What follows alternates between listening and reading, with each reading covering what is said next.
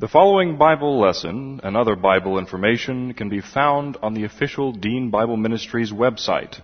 That's found at www.deanbible.org. That's www.deanbible.org. Dr. Dean is the pastor of West Houston Bible Church.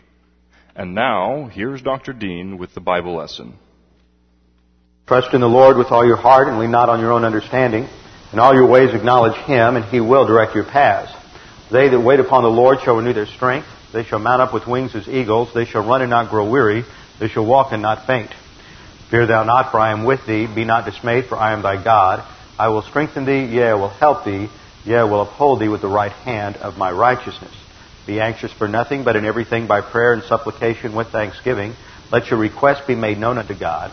And the peace of God, which surpasses all comprehension, shall defend your hearts and minds in Christ Jesus. Thou wilt keep him in perfect peace whose mind is stayed on thee, because he trusteth in thee. For the word of God is alive and powerful, sharper than any two-edged sword, piercing even to the dividing asunder the soul and the spirit and the joints from the marrow, and is a discerner of the thoughts and intents of the heart.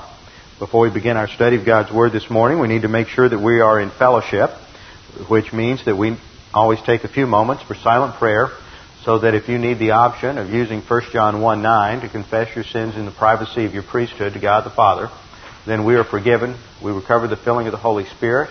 It's under His teaching ministry that we learn doctrine, that it's stored in our soul, and that He uh, recalls it to our mind in times of application. So with that, let's uh, begin with prayer.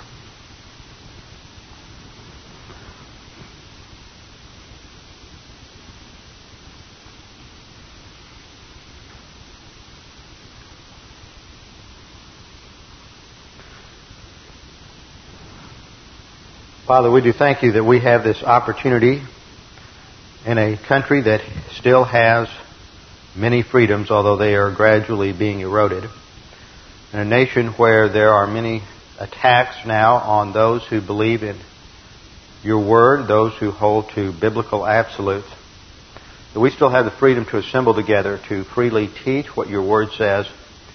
And Father, we thank you that we have this wonderful opportunity to learn truth and that as you have said in your word, it is knowing truth, that is Bible doctrine, that we have true freedom which begins in the soul.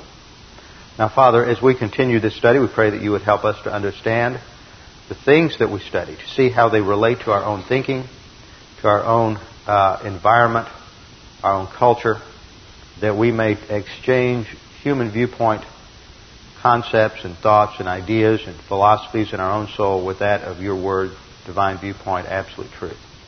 We pray this in Christ's name. Amen. We are studying now and continue our study in the book of Judges. We're at the end of chapter 8. And the book of Judges is a book that is particularly appropriate for our generation and our culture today because it has as its theme the fact that in Israel at that time there was no king meaning that they had rejected the divine kingship of God, who was the head, the executive officer in the theocratic kingdom. Israel was set up as a theocracy, so God was the head of state. And they rejected God, and whenever you reject God and you reject the source of absolute, then the only source of value, what happened? We lost audio. It's gone. Barry, go find you go find Jim. You've got there's no sound down here. The speakers we are the speakers working? Are they? Okay. It's really screwy this morning. Anyway, uh, where, wherever where was I? It's one of those mornings. I certainly did not get enough sleep last night. Uh, we live in a culture today where we are under those same influences. A nation that rejects God as the absolute source of value. We're not getting sound. What? Are the speakers? The speakers are low. Fix it. Find Jim and get it fixed. Is that up? Okay. Boy, the way it's going this morning, I want to spend the morning trying to straighten out the sound system. Anyway, when you reject God as the ultimate source of absolutes, then all you're left with is basically majority opinion or whatever you think happens to be right at any particular moment. And we live in a culture that is that way, and we are seeing a lot of those things today, especially in um, you know every night on the news and reading the papers and editorials. You can see how relativism is impacting the our culture and changing it from the worst almost on a day-to-day basis. And so, as we go through this study of Judges, what I want you to understand, I, I, this is I just got back from the regional Evangelical Theological Society meeting down in Philadelphia and spent some time. Dan came up from D.C. Uh, with a couple of his professors, and then I got to spend uh, Friday night and Saturday morning. I stayed with Charlie Clough. So it was just a great opportunity for me to sit down and, and exchange ideas and talk about things with some other uh, like-minded thinkers. And um, one of the things that we were talking about was homiletics. And in seminary, your typical homiletics course, you're taught to never teach more than 30 or 40 minutes because people are trained to have short attention spans by the five every five minutes having a commercial on TV. And um, you should never have more than two or three points because people just can't handle that. And see, my critique of all of that is that the homiletics philosophy governing most seminaries today uh, contri- is contributing to the dumbing down of Christianity and reducing Christianity to something that is extremely superficial.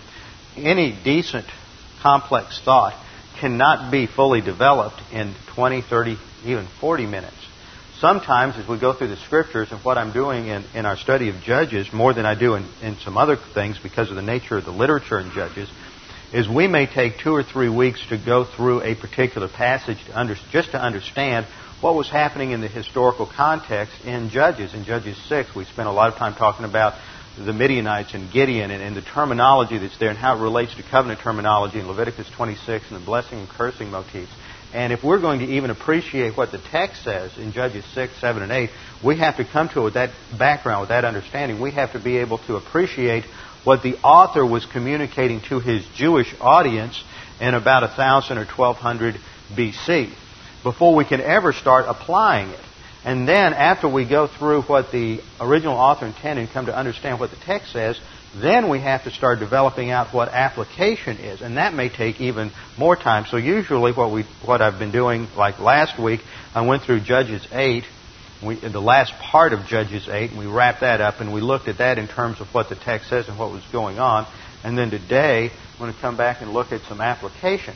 And as we've gone through this, I've tried to point out different things that are happening around us culturally that are symptoms of the relativism in our own culture and own society just to help us develop that critical thinking to see how the absolutes of Scripture apply to what goes on around us. And I had a couple of examples that um, one was sent to me through email, one I um, learned while I was away the last couple of days.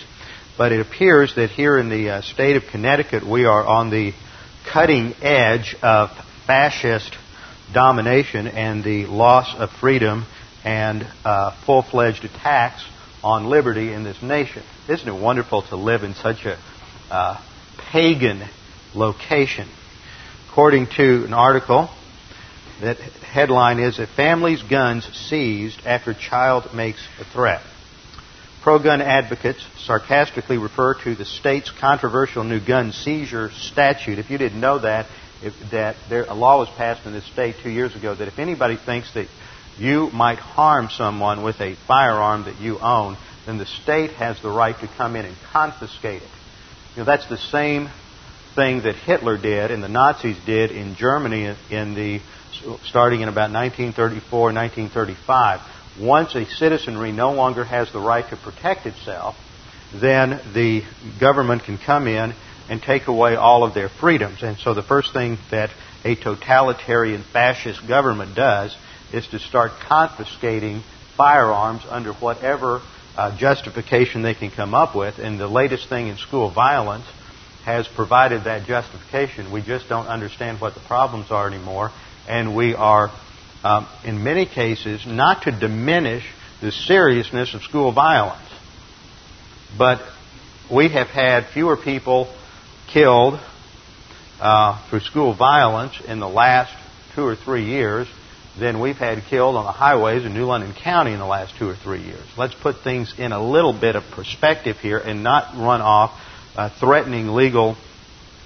I mean, threatening uh, people who are law-abiding citizens who possess firearms and make and using these incidences as a means to uh, uh, pass fascist laws. Anyway, this article goes on to read that this, this law allows police to go to a person's home, confiscate all the guns if the person poses an imminent risk of injury to himself or others. A highly subjective decision. How do you know if somebody poses imminent risk of injury to himself? I mean, any, anybody can trump up a charge on that. Now, with school violence an all too common occurrence, that law in Milford has been applied to entire families.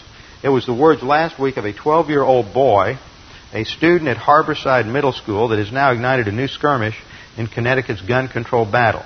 Milford police not only charged the boy with breach of peace, but also for the first time used Connecticut's gun seizure law to remove 30 rifles and pistols from the boy's home, all properly secured. That means they were legally owned, they were legally registered, and they were legally locked. All the laws were being followed by the parent who was the gun owner. The 12 year old was not the gun owner. Pro gun, uh, and he was a hunter and a firearm collector. Pro gun advocates say this is what they've been afraid of since the seizure law was passed. They point out that the law's language talks about the person who possesses the guns, and the advocates question why police couldn't have acted short of seizure. But even a Republican state lawmaker from Milford who originally voted against the seizure law now wants it expanded to include not only the guns a person possesses, but also those they have immediate access to. That means that if um, your child makes this threat, or the child of your next door neighbor makes this threat, and that child is a friend of your child, and therefore might possibly have access to guns locked away in your house, then the fascist government in Hartford can come in and confiscate your weapons. This is an attack on freedom. Here's a great quote from Samuel Adams. If you love wealth better than liberty, the tranquility of servitude better than the animating contest of freedom, go home from us in peace. We ask not your counsel or your arms. Crouch down and lick the hands of those who feed you.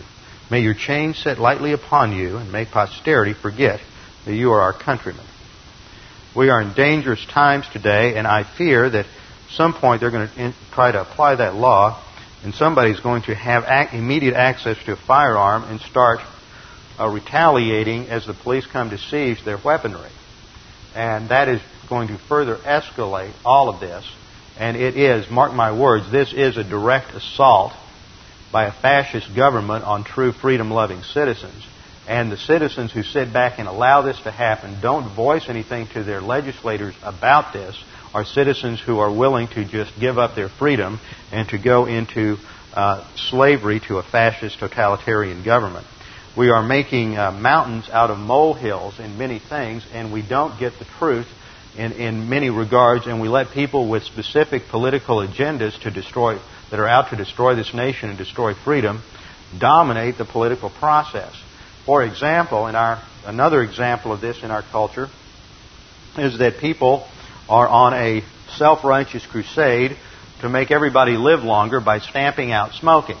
Now, whether you like smoking or you don't like smoking, the reality is it's a decision made freely of choice by consenting adults. If they want to do it, then they have the right to do it. And the person who engages in smoking as a habit will have an average reduction of their lifespan of 10 years. So everybody's on the bandwagon to stamp out smoking. And so we all agree this is wonderful. We're on this social crusade to perfect society. And we're going to take this, take this approach because we don't want those people cutting their lives short by 10 years. So let's go on a crusade.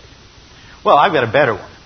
What about a practice that if you engage in that practice of your own free will, that it will shorten your lifespan by an average of 25 years?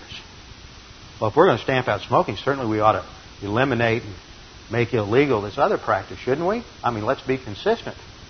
But you see, 25 uh, uh, those who practice sodomy, which is the technical term for homosexuality. One thing you, that I put this together this last week. The terms heterosexual and homosexual were coined about 120 years ago. Before that, there was the term sexual and perversion or sodomy. Heterosexuality and homosexuality were terms that were coined in order to give legitimacy to the idea that there were sexual options. And so once you start using that terminology, what that does is it validates the underlying presupposition that those are that, that these are valid choices. So whenever you use those words, just remember you've already given the granted the enemy their presupposition, and you've already lost the debate. And the technical legal term is sodomy.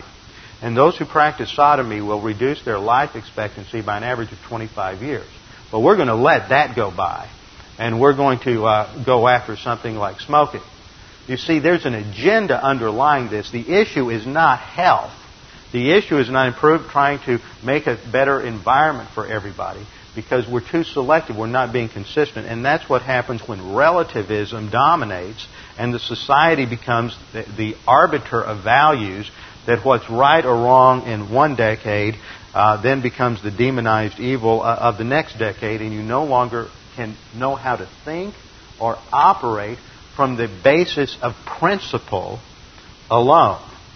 And so beca- society becomes very fluid, and ultimately what happens is the government then will become the determiner of what is right and what is wrong, and that is when you get into full blown totalitarianism and fascism. And we are well on our way in this nation if you didn't realize it until now. So we see the same thing happening in Gideon's time, and they're going to go back into anarchy at the end of this chapter because of their rejection of God. So let's review where we what we covered last time at the end of Judges chapter 8. Judges chapter 8, Gideon, we saw Gideon's failure last time, and that after he has his wonderful victory over the Midianite Amalekite coalition, delivers the nation from their enemies, and brings freedom back to the nation, they immediately fall into arrogance. They reject God's provision, and Gideon himself falls right back into, into uh, arrogance, sets up an idol through this ephod that was a priestly garment that was usually that, that made out of gold that was put on an idol, and that then became a, an object of worship in Israel. And then Gideon began, even, he, they had offered him the kingship.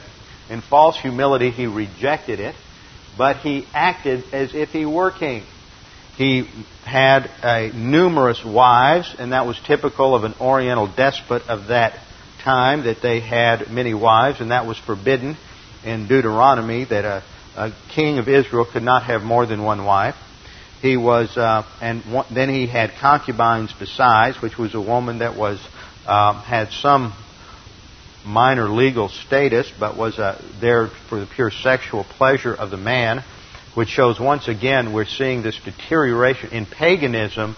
The the role of the woman in paganism becomes uh, uh, uh more and more an, a sex object. Abuse increases. I'm going to do a whole study on that when we get into uh, Jephthah's daughter and then into into Samson. We'll go back and see the effect of paganism on women in society because we, we started off seeing women at the beginning when Israel is walking with God as being held in respect and high regard. And then by the end of the book, when they're in full blown paganism and not operating in any different manner from the Canaanites around them, then uh, women become the objects of abuse.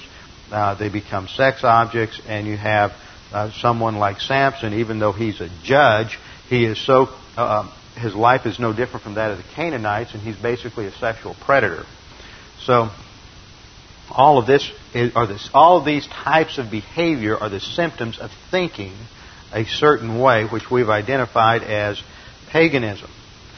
Then, after Gideon has led the nation basically back into idolatry and away from God, he dies. And then in verse 33 through 35, we see the immediate results of this on the culture as a whole. Then it came about, uh, as soon as Gideon was dead, that the sons of Israel again played the harlot, that is, they were unfaithful to God, and so it is uh, the analogy or metaphor of marriage is used that they played the harlot with the Baals and, and made Baal Berith their god. Now, one thing I want you to remember as we go into this study this morning is that Gideon, when Gideon began his career and the Lord, the pre-incarnate Lord Jesus Christ appeared to him as the angel of the Lord and commissioned him with his task, Gideon had difficulty accepting the direct will of God for his life despite the fact that God appeared to him and gave it to him. And that tells us that, that Gideon had no real understanding of doctrine. He really didn't understand the Scriptures. He didn't understand what had been revealed to them at that point or how God was going to work in the history of the nation. So he's not oriented to doctrine. He does, his thinking is not aligned with Scripture because he's basically ignorant of Scripture. Furthermore, his response indicates a false humility at the very beginning. And false humility is just a, another way of masking arrogance. And he's unwilling to trust God, and he's unwilling to realize that God's solution is better than the human solution, and it's not up to Gideon. It's not based on his family. It's not based on his background. He gives us this excuse that, well, I'm from the smallest family of the tribe, and my father's just an insignificant individual, and we really have no, no place of power or prestige, so why do you want me to do this? And then we learn later that he had at least ten servants, so his father is not some minor insignificant personage in the tribe. So he's basically misrepresenting himself because he is trying to avoid um, the responsibility. But nevertheless, God in His grace continues to teach Gideon at that point, and He teaches him the same principle that God has to teach Paul much later on in 2 Corinthians 12, 9, and 10, and something that God has to teach each of us many, many times, and that is to uh, align our thinking to God's grace principles. In 2 Corinthians 12, 9, and 10, we read, And he said to me, this is Paul learning his lesson, My grace is sufficient for you, for power is perfected in weakness. Sufficient means that it is more than enough. It is adequate. It is Everything is there to meet the required task. My grace is sufficient for you, for power is perfected, brought to completion, that is, in weakness. Most gladly, therefore, Paul says, I would rather boast about my weaknesses, that the power of Christ may dwell in me. Therefore, I am well content with weaknesses, with insults, with distresses, with persecutions, with difficulties, for Christ's sake. For when I am weak, then I am strong. So Gideon learned that same principle. He learned that when he was weak, when he only had 300 warriors, then he was strong. And those warriors didn't have to engage in battle to begin with. They simply surrounded the enemy of 135,000 troops and they shattered their, their uh, clay pots, they covered their torches, and they blasted on the trumpets, and, and God brought confusion on the enemy so that they, they basically routed themselves and, and started slaughtering themselves in, in all the confusion, and then they were in full retreat and then Gideon's soldiers engaged them as, as they pursued the retreat. But it wasn't based on the power, the military accomplishments, the military training, the military acumen of Gideon or of his men. It was based solely on God's power. God's solution is the only solution, and it is far superior to the, to the human solution. And then we, we went through and we saw how so many different ways, especially in terms of uh, humanistic psychology, seek to subtly influence us into thinking that somehow we can solve our problems apart from radical dependence on the Lord. But we, we can't do that. We have to depend upon the Lord and we have to depend upon His grace because His grace has supplied and provided everything for us. And this is what we call grace orientation. So let's take a few moments to remind ourselves of what grace orientation is. It is the alignment of our thinking. To orient something means to align something to reality. This last couple of days when I was driving down to Philadelphia, I was constantly pulling out my road map and to orient myself so I had some understanding of where I was in New Jersey because I'm just not at all familiar with the geography uh, in New Jersey or in uh, the Philadelphia area. And what you have to do with the map is you figure out where you are, what, and locate yourself, and then you orient your map so that you have a concept, your concept of where you are and where you're going fits reality. And reality is defined by the Word of God. So orientation means to align yourself with, uh, and align our thinking or our mental attitude with the reality that God has revealed to us.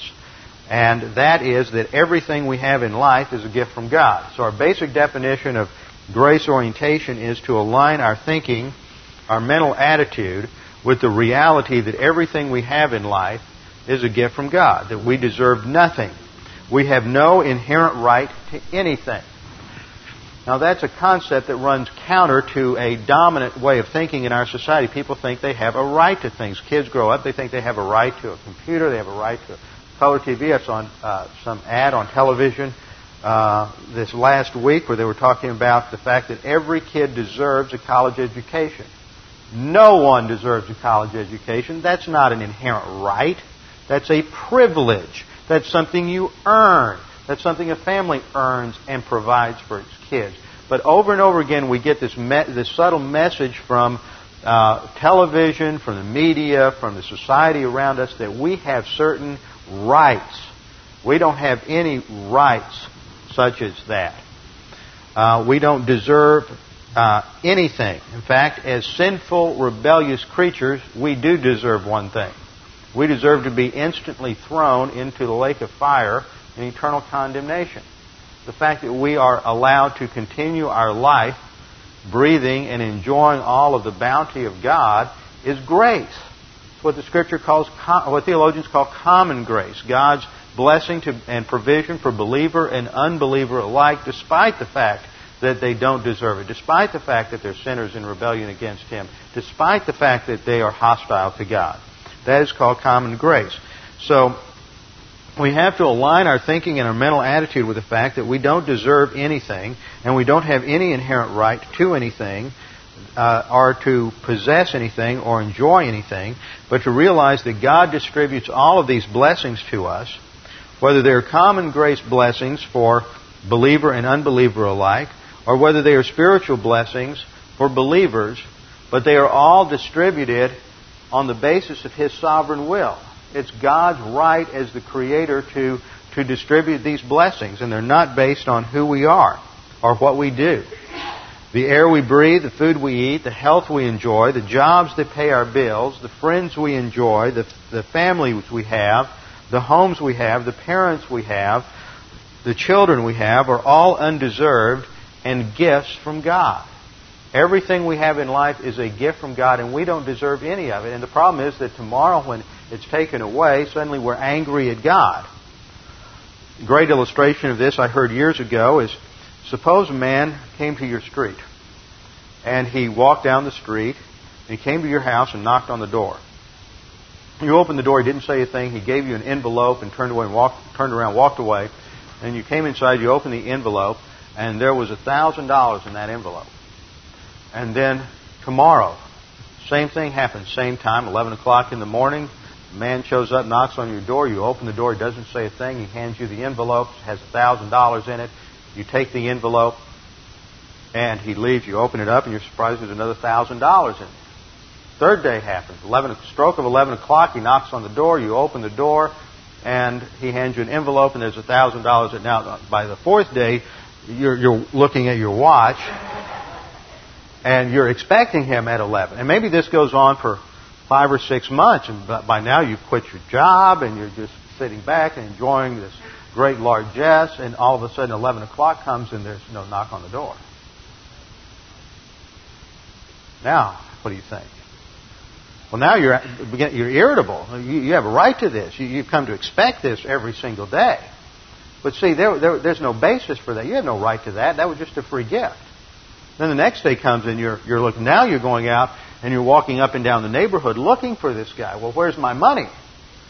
You, you see, we think we have a right to everything we have, and then when it disappears or it's diminished, we begin to react in anger towards God because somehow we think that we are as creatures somehow uh, valuable and impressive to God, and He, of course, ought to supply many things for us because we're so, after all, we're such wonderful people and we have such great personalities and we're so talented, and God, of course, recognizes that, so, so He ought to bless us.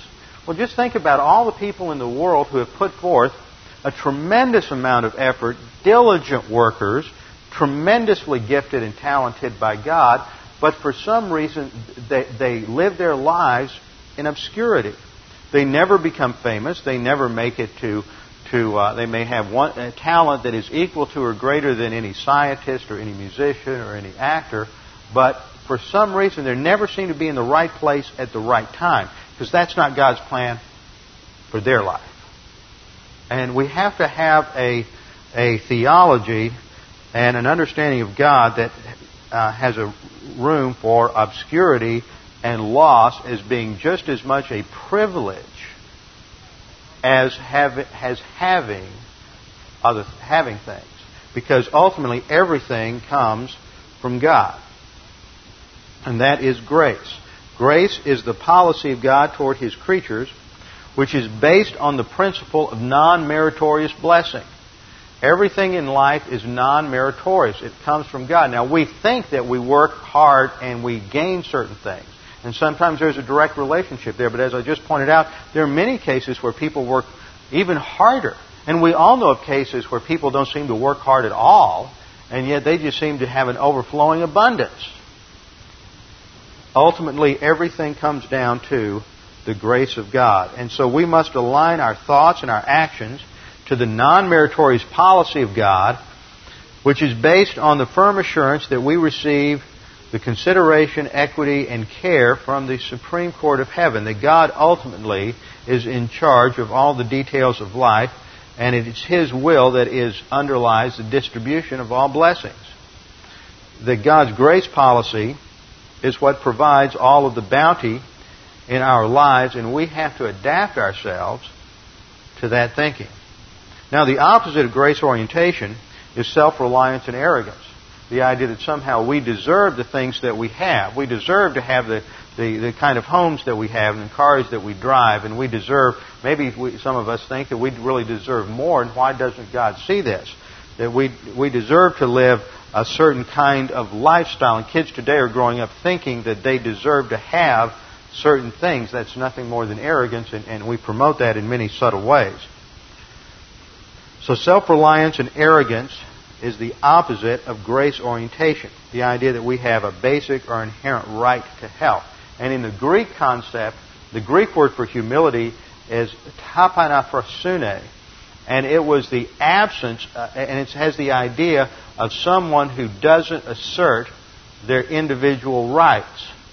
I remember when I taught school 25 years ago, it used to just make me bilious every time you turn around, some kid would be being disobedient or disrespectful, and as soon as you're going to discipline, well, I have a right to something, and you know you just want to hit them.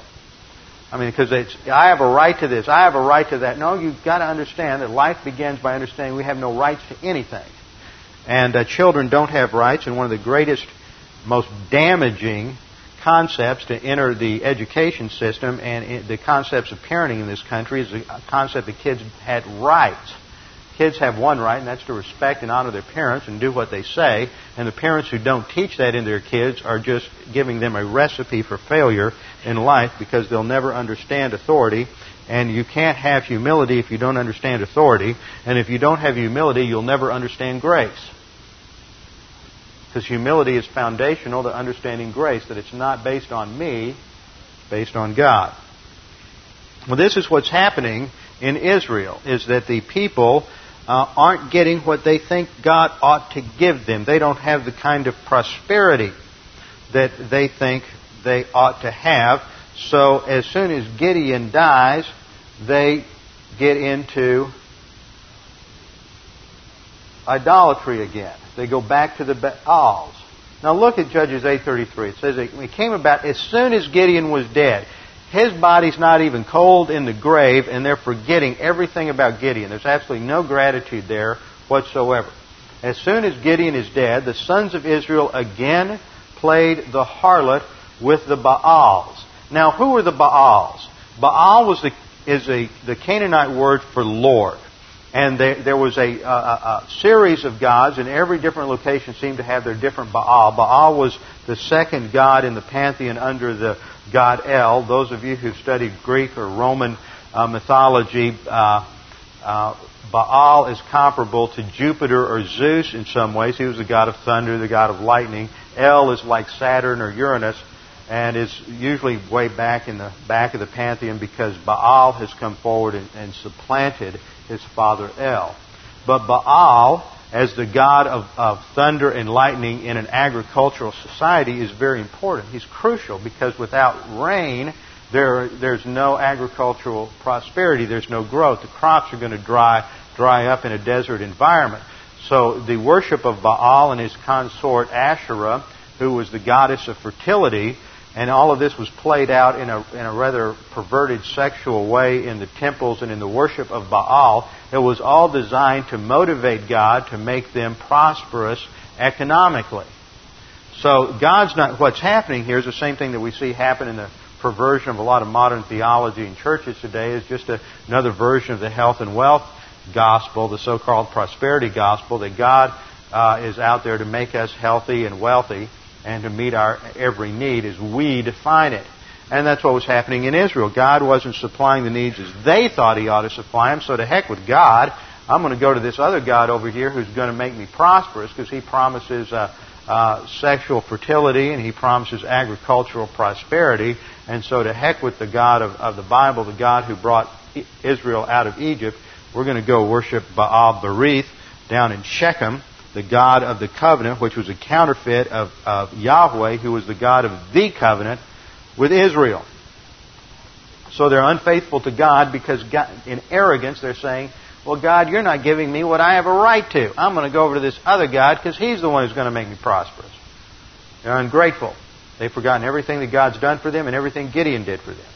Judges 8:34 goes on to say, "Thus the sons of Israel did not remember the Lord their God who had delivered them from the hands of all their enemies on every side. Now, the phrase did not remember is the negative side of what we read back in Judges 3 that they forgot God. It's a willful, volitional decision to exclude the God of the Bible from their thinking and from their life. And this tells us that the consequences that come are the result of a spiritual decision.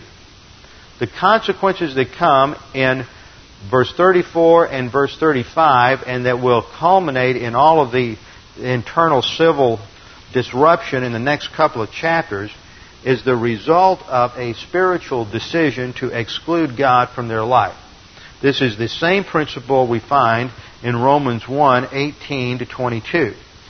You don't have to turn there. There we read, For the wrath of God is revealed from heaven against all ungodliness and unrighteousness of men who suppress the truth in unrighteousness. And this is what happens when you reject God, which is what verse 19 goes on to talk about. When you reject God, you start suppressing the truth in unrighteousness. It's an active mental attitude, and that's what they're doing. They're suppressing God. They're removing Him consciously from their thinking. Romans 1.19 goes on to say, because that which is known about God is evident within them. Everybody knows God exists. There's nobody, no matter how much they protest, who didn't at one time have absolute certain conviction that God existed. But at that point of God consciousness, they either exercise negative volition or positive volition. And if they exercise negative volition, then they begin the process of suppressing the truth in unrighteousness. Romans 1.20 goes on to say, For since the creation of the world, his invisible attributes, his eternal power and divine nature have been clearly seen. It's not fuzzy. It's not muddy revelation. It's clear. They've been clearly seen, being understood through what has been made, so that they are without excuse. For even though they knew God, they did not honor him as God or give thanks, but they became futile in their speculations. This is the development of idolatry. They began to speculate and invent their own religious systems and their foolish heart was darkened, professing to be wise, they became fools. And that foolishness starts with the rejection of God. Foolishness and wisdom in the Scripture is not related to academic achievement. It's not related to IQ. It's not related to intellectual capacity. It is related to whether or not you align your thinking with the Word of God. And before you can, uh, we can align our thinking to the Word of God, which we call doctrinal orientation, we must first align our thinking to grace orientation, to grace and God's thinking. So we read here, back in Judges 8, that they did not remember the Lord their God. They made a conscious, volitional decision to remove God from their thinking and from their life. And notice what the text goes on to say. They did not remember the Lord their God who had delivered them from the hands of all their enemies on every side. God is the one who gave Gideon victory. God is the one who removed the enemy, the oppressor from the land. God is the one who is the source of their real prosperity. He is the one who even historically had delivered them from Egypt, but they're ungrateful. They forget what God does willingly. They ignore it because they have no capacity, because there's no spiritual, there's no positive volition in the land. Remember, when they cried out to the Lord back in Judges 6, because of the Midianite oppression, there's no change of thinking, which is the biblical term repentance. They're not turning to God, they just want they just want life to be better. So there's no capacity for understanding grace, and therefore they are uh, ungrateful and they immediately reject God and go back to doing things just the way they want to. And then in verse 35, we see the next development. Nor did they show kindness to the house of Jerubbaal, that is Gideon, in accord with all the good that he had done to Israel. Not only are they ingrates toward God, they are ungrateful to Gideon and his household, having given him all this honor, wanting him to be king, wanting him to establish a dynasty.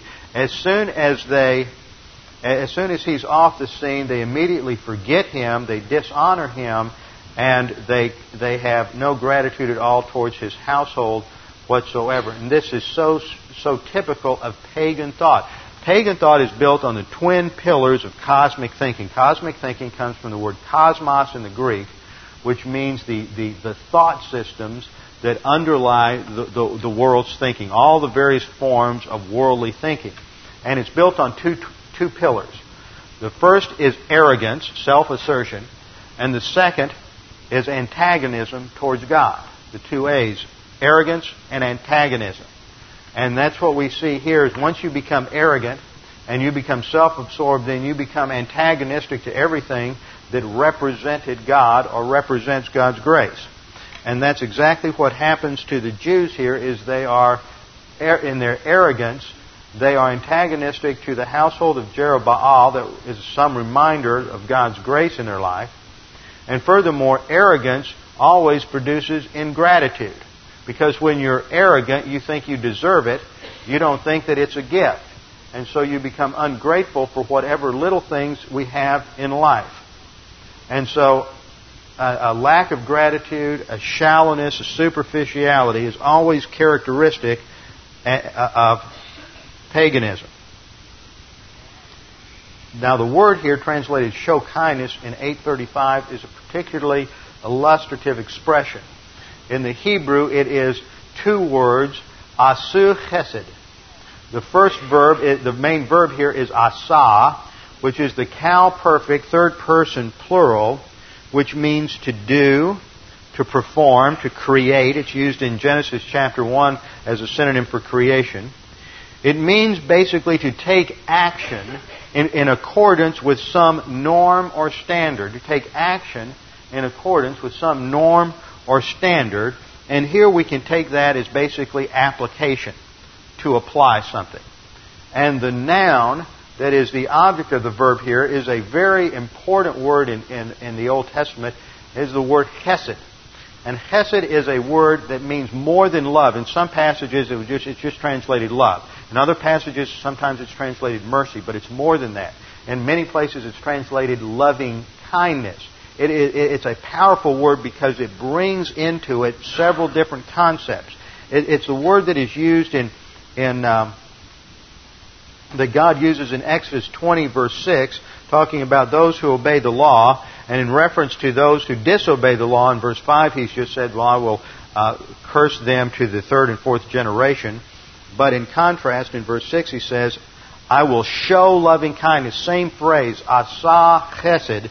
I will apply or demonstrate or perform loving kindness, faithful, loyal love to thousands, to those who love me and keep my commandments. Chesed is a word that is tied to the covenant. It's an idea of being faithful. It is an idea of carrying out your word. It's a, it's a word that, that is based on integrity. It brings together the concepts of God's righteousness and His justice and that on the basis of his, his integrity, he is going to deal with his creatures the way he has said he will deal with his creatures, and he is going to treat them in love.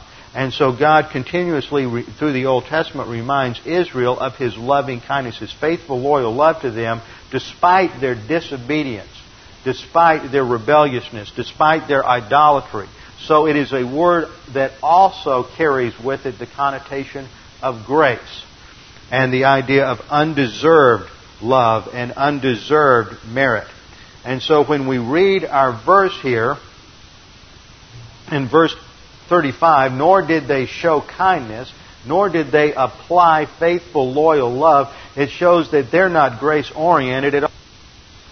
Love of God, the grace of God, or the mercy of God, and so they can't, because they don't have that capacity for grace or love, they can't show that at all to the household of Gideon. And this is what always happens in arrogance is that we lose our capacity for gratitude as we become more self-absorbed and as we move down the path of arrogance. So that leads me to develop for us the doctrine of gratitude. The doctrine of gratitude. Because this is crucial as a barometer or measure of our spiritual growth and our capacity for grace orientation. Let's start off with defining it. Defining gratitude etymologically, in terms of etymology and definition. Gratitude derives in English, the English word gratitude derives from the Latin gratia, which is related to both grace, favor, kindness, and the response to kindness. Gratia is the same Latin root from which we get both grace and gratitude. Grace and gratitude are closely related concepts. You can't have real gratitude unless you have some appreciation of grace or undeserved merit. So, by, in terms of etymology and definition, gratitude relates to, to the response to grace, favor, or kindness. Therefore, point two, gratitude is therefore expressed as appreciation, acknowledgement, appreciativeness, gratefulness, recognition, and thankfulness. Failure to be grateful is the result of arrogance and self-absorption. When we think we deserve something, we're not truly grateful. We deserved it. We just think, well, I'm glad somebody finally recognized what I was worth. But gratitude recognizes we don't deserve it at all, and we deeply appreciate whatever we have, however little or however much that is. The absence of gratitude is one of the prime characteristics of human viewpoint paganism. This is seen in Romans 1:21. For even though they knew God, they did not honor him as God or what? Give thanks. See, that is the starting point of paganism is a rejection of God. God's not the one in authority. God's not the one who provided this. I'm not going to honor Him as God or give thanks because after all, we deserve everything that we have. So the starting point of paganism in the descending cycles, the deteriorating cycles of perversion and of divine judgments in Romans chapter 1 starts with a failure to be grateful to God for His grace. Point number three, therefore, gratitude is directly related to grace orientation. Gratitude is directly related to grace orientation. Now, grace orientation is one of these words. We have a lot of verbal shorthand we use around here, like grace orientation and doctrinal orientation and personal sense of eternal destiny. And we use these words a lot because they enable me as a communicator, enable the teachers as communicators to move through incredible realms of data quickly for uh, teaching purposes. But the problem with using words like that is it's easy for them to become jargon. And before long, we're using those words over and over again without ever fully comprehending what they mean and how they are to impact and change our thinking. So I want to take a little time to talk about and think about the characteristics of grace orientation. What are the characteristics of grace orientation? Well, we've defined it as aligning our thinking to the reality that we don't deserve anything in life and everything that we have, from the air we breathe, the food we eat, the clothes we have, the homes we have, everything is due to the gift of God, the provision of God, and we don't deserve to have a, a, a tenth of what uh, of what what we have, whatever that might be. The starting point for understanding grace orientation is always the cross and salvation. That we don't deserve salvation because we are rebellious sinners. If God were, were just, were simply just, and there was no grace, then God would be completely fair to send every one of us to an eternity in a lake of fire. Because that's the penalty.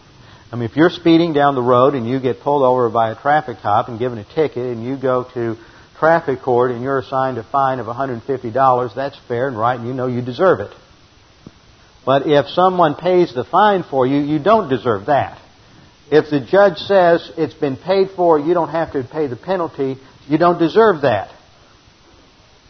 But we have no right to expect that. What we deserve is eternal condemnation in the lake of fire. But God, in His grace, because He loved us, because He loves us, God provided a solution to the sin problem.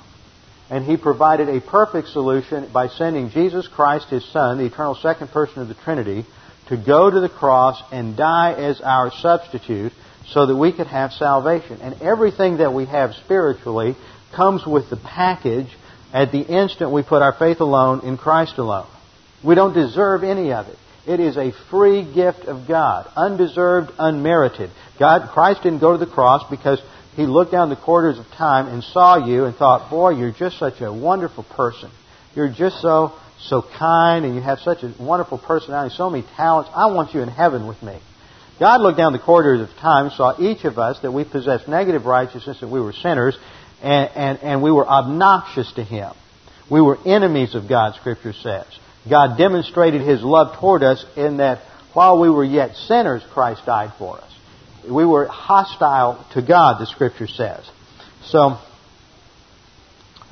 we have to understand that grace begins by, uh, understanding grace begins with understanding our salvation. Secondly, we, we start to develop that, that after salvation we realize that we still sin. We're still commit acts that are uh, uh, obnoxious to God. We still do things that violate His righteousness, but God's provided a grace solution for recovery from sin, and that's confession of sin, 1 John 1 9. And that we don't have to feel sorry for sin. We don't have to impress God with our penitent attitude. We don't have to jump through any hoops. We don't have to bargain with God. All we have to do is admit to God that we did what we did, that we committed the sin we committed, and God's going to instantly forgive us and wipe the slate clean. God is going to uh, remove the sin as far from us as the east is from the west, and the Scripture says that He will remember the sin no more. So that's where we begin to learn more about what grace is. And as we begin to develop, to develop our understanding of grace, we begin to realize that everybody around us is just as much a rotten sinner as we are. Now, they may not be as overtly sinful, or maybe they're uh, uh, more uh, self-righteous in some ways than than, than we are. They're less, they're less overtly sinful, or some of them may be more overtly sinful. But the bottom line is, we're all just as as much a sinner as the next person. So this begins to, to develop humility. Grace orientation is built on humility. Two other characteristics are uh, enforced humility and genuine humility. Now, enforced humility develops from authority orientation. That's what you parents are supposed to be doing with your children when you discipline them. That's enforced humility. You're causing them to recognize that you are the authority and they're not the authority in life. And you're teaching them authority orientation so that they can be successful in life when they grow older. Genuine humility then grows from that as we realize that things that we have in life are not due to who and what we are, but to the grace of God. So, grace orientation in terms of its characteristics starts with understanding grace at salvation, grace in terms of recovery from post salvation sins. It moves on in the development of enforced and genuine humility. And along with this, we begin to develop what we call a relaxed mental attitude. Now, what is a relaxed mental attitude? Well, first of all, relaxed mental attitude does not mean that we are approving of other people's sins or condoning sinfulness. That's not what a relaxed mental attitude is. And some people have gotten that idea that grace means I somehow approve, condone, or overlook sin. God never approves, condones, or overlooks sin. He deals with it. He dealt with it at the cross. And when we confess our sins, we're reminding God that the penalty was paid at the cross. Forgiveness is based on the fact that the, that the penalty is paid. God doesn't forgive us just because we're wonderful, just because we confess our sins. God forgives us because the penalty's been paid. Forgiveness isn't, isn't free. Forgiveness costs the life of our Savior. A relaxed mental attitude means that as we align our thinking with God's Word, we realize more and more that, that every one of us is in the same sinful boat. And so we begin to truly tolerate one another despite the fact of our failures because we know that God's going to deal with the other person just as He deals with me. And I've got enough of a problem with my own sin nature that I'm not going to worry about your sins and your failures and your flaws and get involved in judgmentalism, uh, maligning, or gossip about somebody else's failures. Because I've got similar failures. Today we live in an era where toleration and the concept of tolerance means approval and condoning the actions of somebody else. And Charlie and I were talking about this this last week because Charlie's in a unique situation because he works for the government.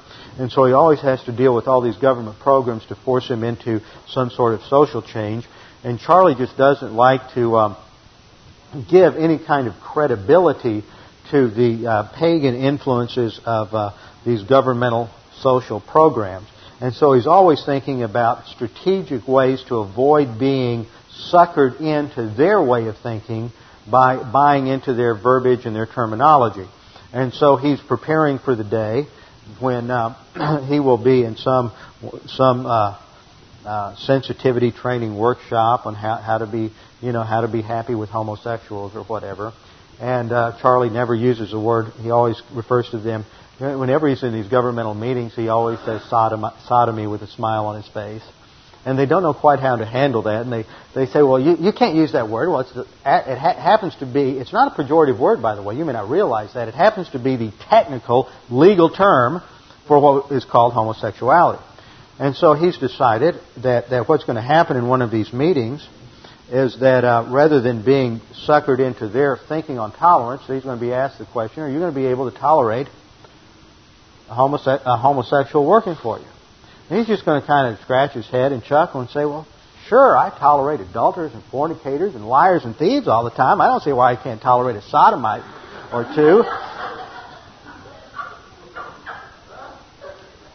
And see, that's put them really on the horn of a dilemma because when you say it like that, you've just agreed with them that you're going to be tolerant, but you've defined the term correctly, and you've put all of us in the same boat that we are truly condemn, all condemn sinners in God's sight.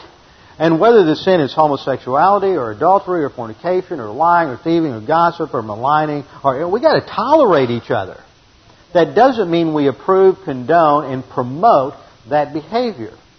So what happens by responding that way, what you're doing is you're agreeing with them in one sense, but you're redefining the terms biblically and you're not, get, you're not letting them control the conversation by defining the terminology on the basis of their presuppositions. And what happens is that they, they really don't know quite how to respond to that. And, but you don't say it in a nasty, negative, judgmental manner. You just sort of like, yeah, well, you know, I got to tolerate all the other, uh, you know, adulterers and liars and you know, gossipers, and you know, we're all sinners. We're all condemned by God. Well, I don't have any problem, condemn, uh, you know, tolerating a couple of sodomites. So I think we can do that. But see, that flows from a relaxed mental attitude. We realize we're all sinners.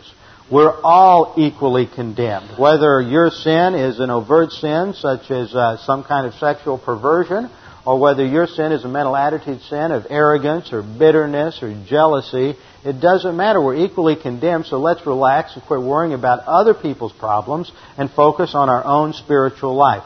That's what a relaxed mental attitude is. It's not overlooking the sin. It's not treating sin lightly in our lives. It's not saying that, oh, well, it really doesn't matter. It's been paid for at the cross. That's licentiousness. That's wrong, too. But a relaxed mental attitude is that we are not going to get involved in judgmental, judgmentalism, gossiping, maligning, or challenging other people in relation to their own spiritual life. So that's three characteristics of grace orientation. And the fourth is a mastery of the details of life. Mastery of the details of life. The problem that the Jews ran into is the same problem we run into, and that is we start to think that the meaning and value in life comes with the with um, the details of life. And see, what we want to do is move the details of life into the center of life. So it's our possessions, family, friends, social status, sex life, uh, money, uh, all kinds of uh, you know, job, career, education, home, all these things are the details of life, and we want to move them into the center of everything because that becomes the focus then for us of stability and happiness. But what happens in Christianity is that you take that same circle defining life and you put God in the middle and the details of life then go to the outside of the circle because they are merely secondary because we understand that life, this life is incredibly short in comparison with eternity and that the details of life are not the issue. The issue is our spiritual life and our relationship with God. And that the details of life, every detail that we have in life, is simply a provision of the grace of God, and it's undeserved and unmerited. And while we have it, we need to thank God for it, because next year, next month, we might not have it. We might have something better. We may have something not quite as good, but everything we have comes from the grace of God. So grace orientation and gratitude, therefore, or grace orientation includes the following characteristics we said. It starts with understanding grace at salvation, and then grace in, in confession and dealing with post-salvation sins. It's based on understanding humility in two categories, enforced humility and genuine humility. It moves on to development in a relaxed mental attitude so that we realize that everyone else is, in, is just as much a sinner as we are. So we become more tolerant of one another, less judgmental, and we are not trying to deal with other people's problems but just our own, and then it leads to the mastery of the details of life. Now those are the first three points in the doctrine of gratitude, and we'll come back next Sunday to finish the doctrine of gratitude and then see the consequences perhaps in the tyranny that develops in Israel following this deterioration into idolatry with our heads bowed and our eyes closed. Father, we thank you for this time we have to study your word, to understand that true freedom is based ultimately on an understanding of spiritual reality and a relationship with you. Jesus said I, that he gave us truth and that by the truth, knowing the truth, we would be free. And the true freedom is a matter of the soul. It's not a matter of political reality. It starts with what's in the soul, and if we don't have a relationship with you, and if doctrine is not the foundation, then if we are slaves in the soul, it will not be long before we become enslaved in a, in a political situation. Father, we uh, see these things as we study Judges, and we see how our society, how the society around around us is continually declining into the morass of paganism. Father, we see too that many of these ideas have infected our own thinking, and we pray that you would help us to see these things, that we may weed them out under the ministry of God the Holy Spirit and replace them with the truth of your word. Father, we pray that there's anyone here this morning that is unsure of their eternal destiny and uncertain of their relationship with you, that right now they would make that sure and certain. Scripture says that all have sinned and fall short of the glory of God, and that the wages of sin is death, but the Scripture says the free gift of God is eternal life through Jesus Christ our Lord. How do we have that eternal life? Simple. Believe on the Lord Jesus Christ and you will be saved. It's not a matter of moral reformation. It's not a matter of changing your life. It's not a matter of making some bargain with God. It's simply a matter of putting your trust in Christ alone for salvation. Something you can do right now, right where you sit. All you have to do is trust that Christ alone provides your salvation. God the Father knows what we believe and what we are relying upon for our eternal salvation. And once we put our faith alone in Christ alone, we have eternal life. We have an eternal salvation that will never be taken from us. Now, Father, we pray for all of us that we would be challenged by the things that we have learned today, that we might take the time to reflect upon them and to meditate on them, that we may see how these concepts affect our own thinking, that we may be transformed through doctrine into the image of our Lord and Savior Jesus Christ, in whose name we pray. Amen.